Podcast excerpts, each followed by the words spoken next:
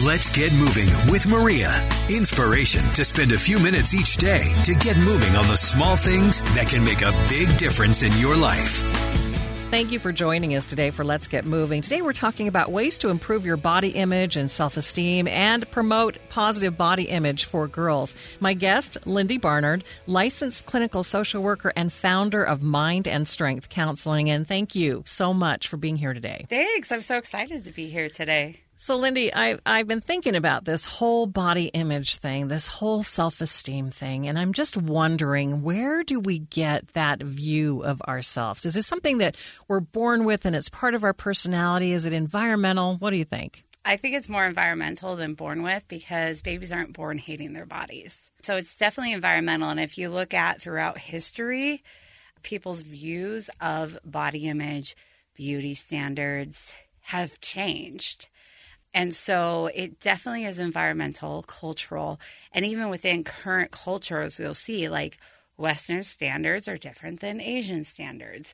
You know, culturally, we have a lot of thin privilege in the United States is really, really like considered the body image, beauty standard. And so that puts a lot of pressure on people that don't naturally fit that standard.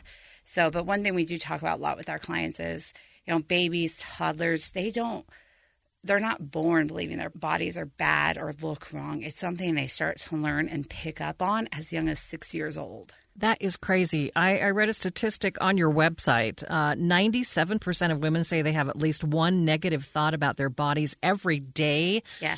65% of women between the ages of 25 and 45 engage in disordered eating behaviors as a result of this. Mm-hmm. Those are, are, pretty dramatic numbers. Yeah. And a lot of women don't even realize they're engaging in disordered eating behaviors because it's become so normalized.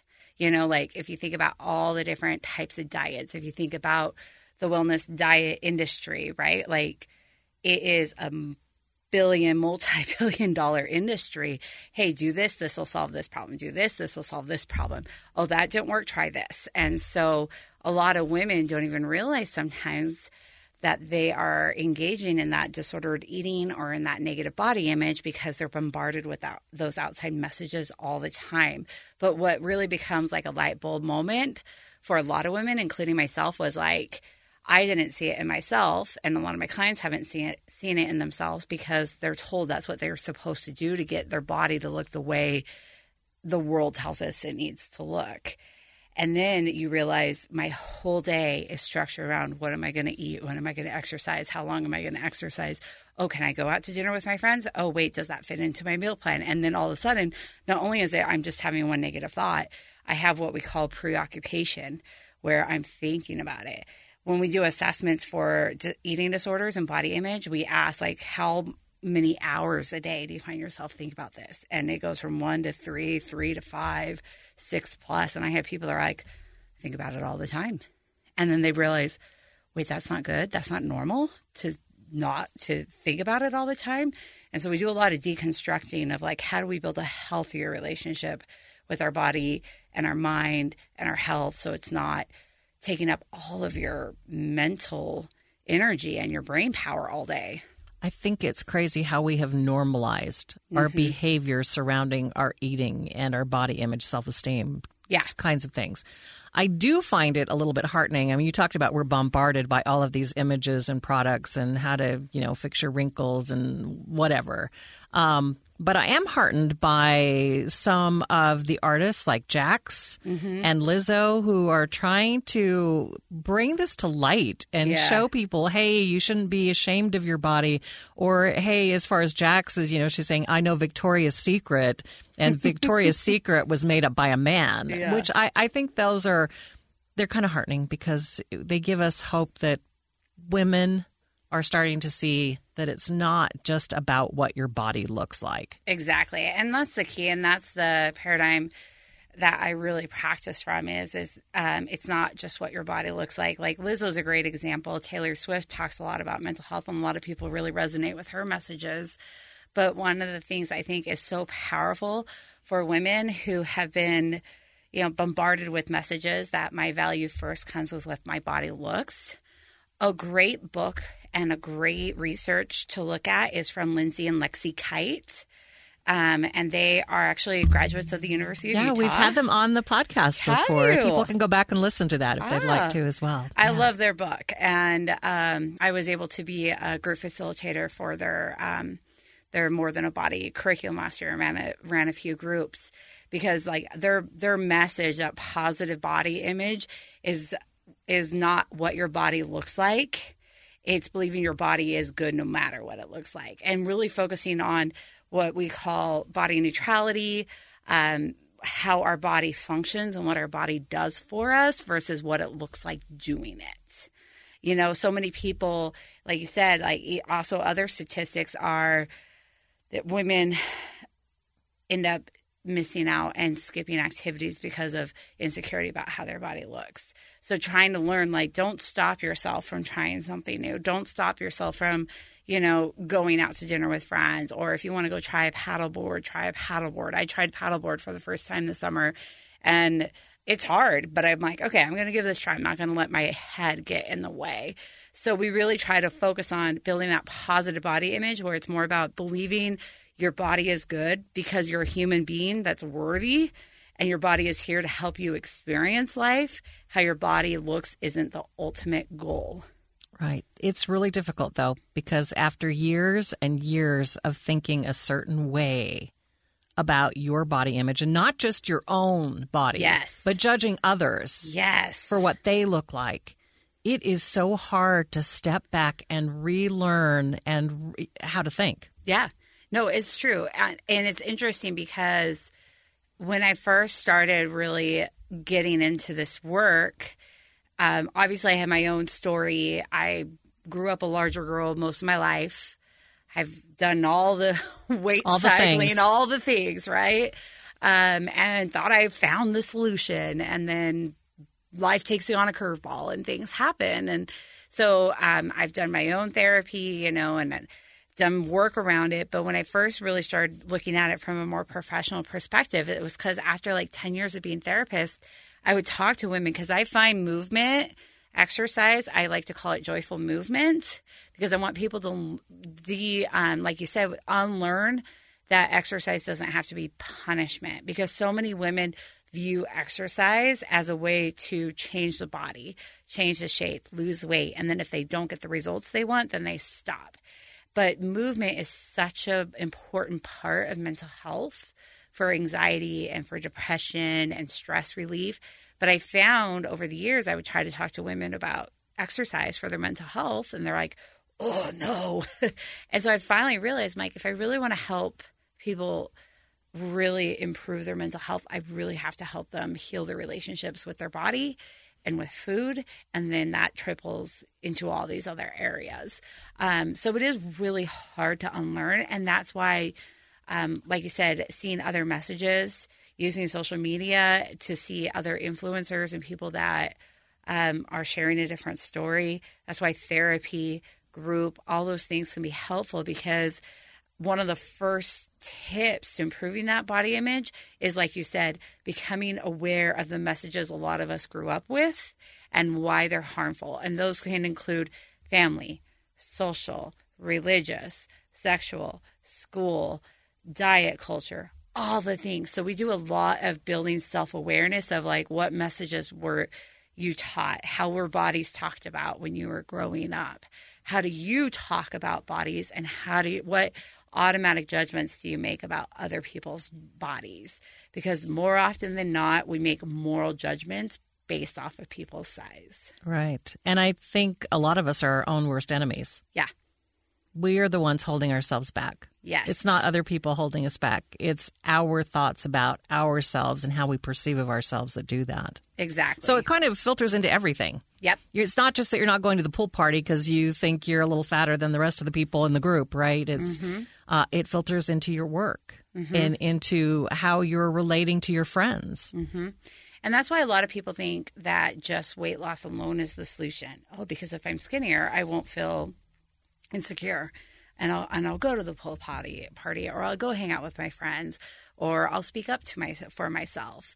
Or okay, then I can go to the doctor without shame, right? Like the weight stigma is also a big piece depending on the body size. Here's the thing I just want to clarify too is no matter where people are on the size spectrum, everybody, women, men, have struggled with body image because of messages we've been told. But there's this universal fear. I've worked with people from so many, to, all over the size spectrum. There's this universal fear of gaining weight because it's so correlated with negative judgment. So a lot of people thought weight loss is the solution. Then I'll be go out and be more social. What we find is self-esteem is a is really based on comparing ourselves to other people. And that goes up and down. So if my value is constantly based on how I I look compared to other people around me, that's con- that that that um degree of success or that like barometer we're using to measure success is constantly a moving target. So, what we really want to work on is helping people create a more healthy self worth and self concept. And, like you said, we're our worst, our own worst enemies is really learn what self compassion is. How do I recognize that I am more alike with other people than different? You know, and that it's okay if I struggle. It doesn't mean I can't go and do these social events. That actually increases people's resilience, their ability to try hard things, and their ability to reach out when they need help because they don't feel so isolated and alone. I'm going to have you give us a few tips in just a few minutes on how we can improve our own concept of self, yes. our self esteem, our body image, everything that goes into that. But before I do, I think it's important to talk about the way we see others and helping others also change because this is a societal issue. Yeah, I mean, you and I can change how we feel about ourselves. It might take us a long time, mm-hmm. but we mm-hmm. can do it, right? Yes. But changing the way society as a whole views not just women, just body image. Yes. You know, and relates a person's success to whatever their weight is. Mm-hmm. How do we help heal that issue or solve that issue. I was sitting in the, I have to give you an example before you answer the question. I'm in the dermatologist's office uh, to handle a couple of issues and I look over at the poster, and the poster is of a young woman getting Botox. and it's like, well, this is what she did at 30. And at 30, I'm thinking, 30? Are we promoting that for someone? Does someone at 30 really have wrinkles? Do you know? So I think it's a bigger issue. I think it's a societal issue. And how do we help frame it so that everyone around us starts thinking about the way they're perceiving of others? Yeah, that's a really good question. And I think it is so important to see it from a um, societal issue or what I call what we call in psychology we call it systems theory when you're looking at the entire system. I had a coworker that used to use the example of a watch. If you take one little piece out of the watch the watch won't work. So mm-hmm. you have to mm-hmm. look at the entire system. And so you're right and it, it's like a top down versus a bottom up approach right? Like yes there's work i can do as an individual but that individual is constantly going to be bombarded by messages societally. So if we don't address it from that micro macro mezzo in social work, we talk about the three levels there's individual, there's kind of family systems, and then cultural, you know. So I think a couple of different ways is one, we need advocates like you and other people in the community that have voices in the community to talk about these issues and to advocate for change. You know, I know over the last several years, um, in Utah, especially, there's been legislation that is being passed to help with mental health issues and to help with social media around teenagers, right? Like there's community wide organizations and initiatives to help with that, which I think is an important piece. And the more we destigmatize and we open up and talk about it, and people hear other people's struggles um, that they view as in, um, influential in the community is helpful as well. So hearing other people's stories really helps to make people feel less alone. But there's also great examples nationally. So, like for example, in New York, um, several legislators and several doctors in the community actually advocated, and New York just passed. I think law is the right word. I might be using the wrong word, but there's they they policy maybe policy maybe to outlaw weight stigma and discrimination in workplace housing, which in most states actually isn't part. Okay, so I get that, and I understand why they want to do that, and I think it's important. So don't feel like I'm minimizing mm-hmm. that. But if the person, if the boss still thinks that, if the person di- doing the hiring still thinks that and they're just only fulfilling, you know, some quota or a policy, I don't know that that fixes anything. It doesn't fix it because you have to do it on all three levels, right? Like, and and here's the hard thing is is like there's things that we can do on a systemic level, right? But in my work, I do so much on the individual level, you know, because I work individually with people or I work with small groups or I work with families. Um, so it, it it is hard. And I've also worked, like I used to work full time for an employee assistant program. So I used to go out to companies and do presentations on mental health. And I used to work with teams and bosses and dynamics, right? And it's really hard to I'm sure you see this in your field all the time. I think my field's the worst. well, it's hard to especially influence. with age. It's even worse, you know, when you're talking about age. So when you have Yeah. age and maybe weight on top of that, then it's a totally different thing. And it's hard to convince people to think differently unless there's something that impacts them directly that makes them start thinking differently. I understand. So maybe let's talk about the compassion Yes. piece then. How do we kind of switch our minds so when we see someone who we perceive as being overweight walking, we're not thinking, we're actually thinking of them in a positive light. Look at them. They're actually doing something to improve their health mm-hmm. rather than judging them for the way they look. Yeah. Well, you just gave a great example as we just reframing it, but asking, um, asking yourself, why is that my automatic thought? You know, why is it? And we call automatic thoughts those reactive thoughts that happen without even us thinking about it. It's Which like, is scary. Mm-hmm. And so what we have to do is we have to test those automatic thoughts. Like, whoa, why was that my first thought?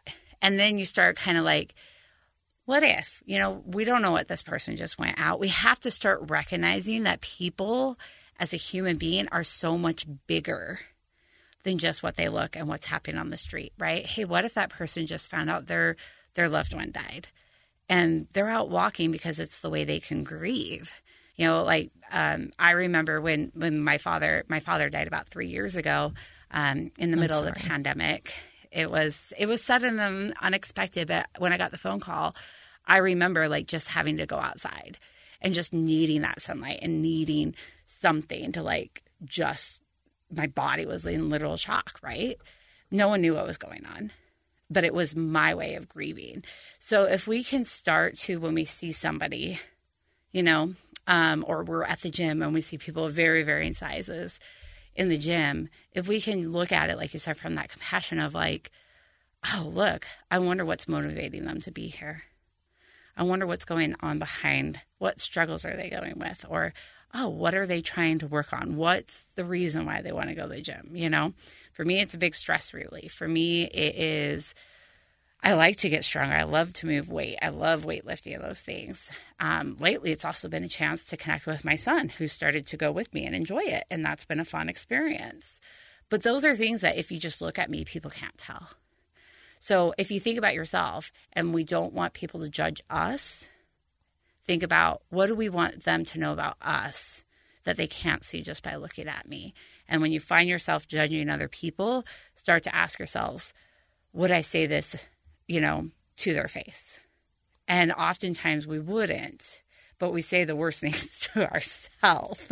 So if we start to ask ourselves, you know, what we're thinking, what those automatic thoughts are, and would I say this to myself?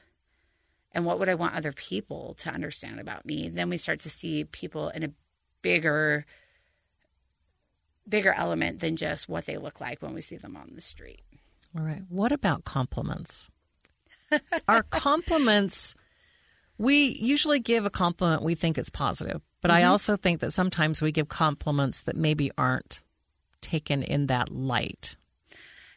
And you can't control how, how- people perceive it. right. Right. Um, I think the danger behind compliments is if you only compliment a person when they do like wear a certain thing or get their hair cut, um, then it's a problem. But if you're complimenting people on a variety of different things, then maybe it's helpful. I don't know. Tell me what you think. So, a couple of thoughts. One, specifically, when you um, are talking about body image and eating disorders, we actually talk with our clients and with their families about not making body comments, period.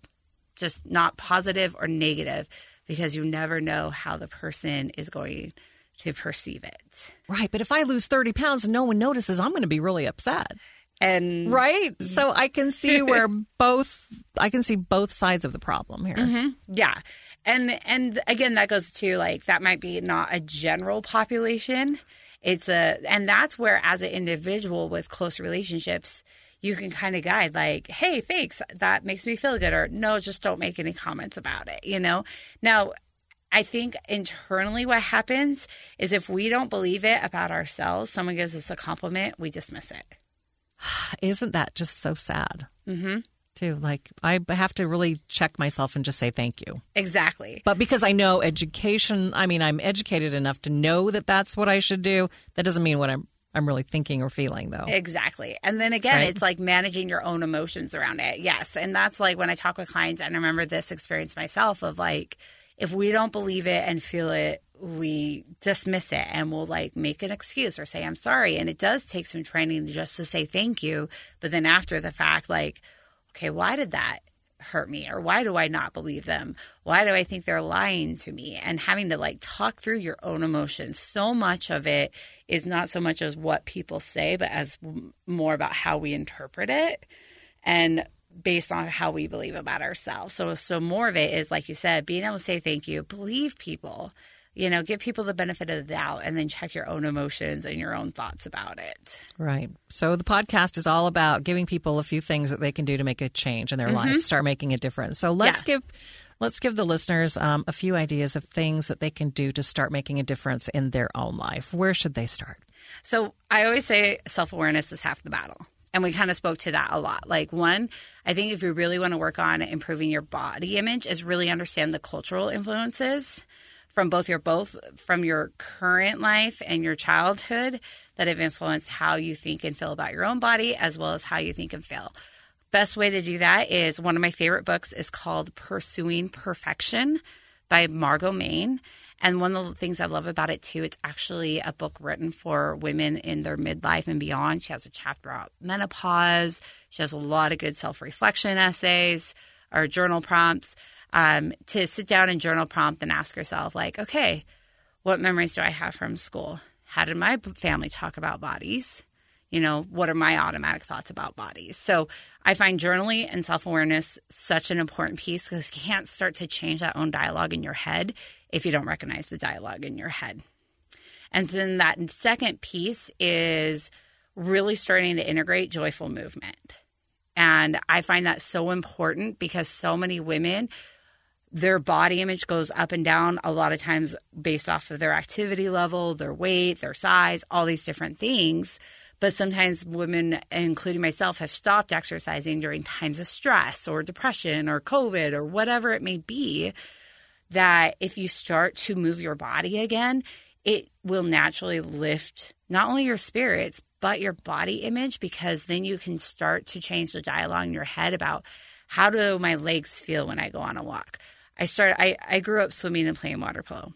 Started swimming last week and I was like, oh, I love this. And then about a little bit in, I'm like, oh my gosh, I'm so out of breath. but it, but the joy I feel doing that activity. So when I can try to get people to focus on that joyful movement and moving in a way that makes them feel connected to their body, it's one of the quickest ways I can help people improve their body image. Any final thoughts for folks? It is really hard to change that dialogue in your head. Journaling and connecting with other people is so important because in this world where we feel like we're the only ones, 90% of us have those same thoughts every day. So if you're struggling with the thoughts, connect th- with yourself through movement or journaling or reach out to a trusted friend because shame can't survive empathy. So connect with other people. It's one of the best things you can do to help yourself. Thank you so much for sharing your thoughts with us today and your expertise. Thank you. My guest today has been Lyndy Barnard. She's a licensed clinical social worker and the founder of Mind and Strength Counseling. If people want to find out more about you, how would they do that? Um, yeah, we have a website. It's mymindmystrength.com, and you can find me on Facebook and Instagram at Mind and Strength. Thanks again. Thanks so much.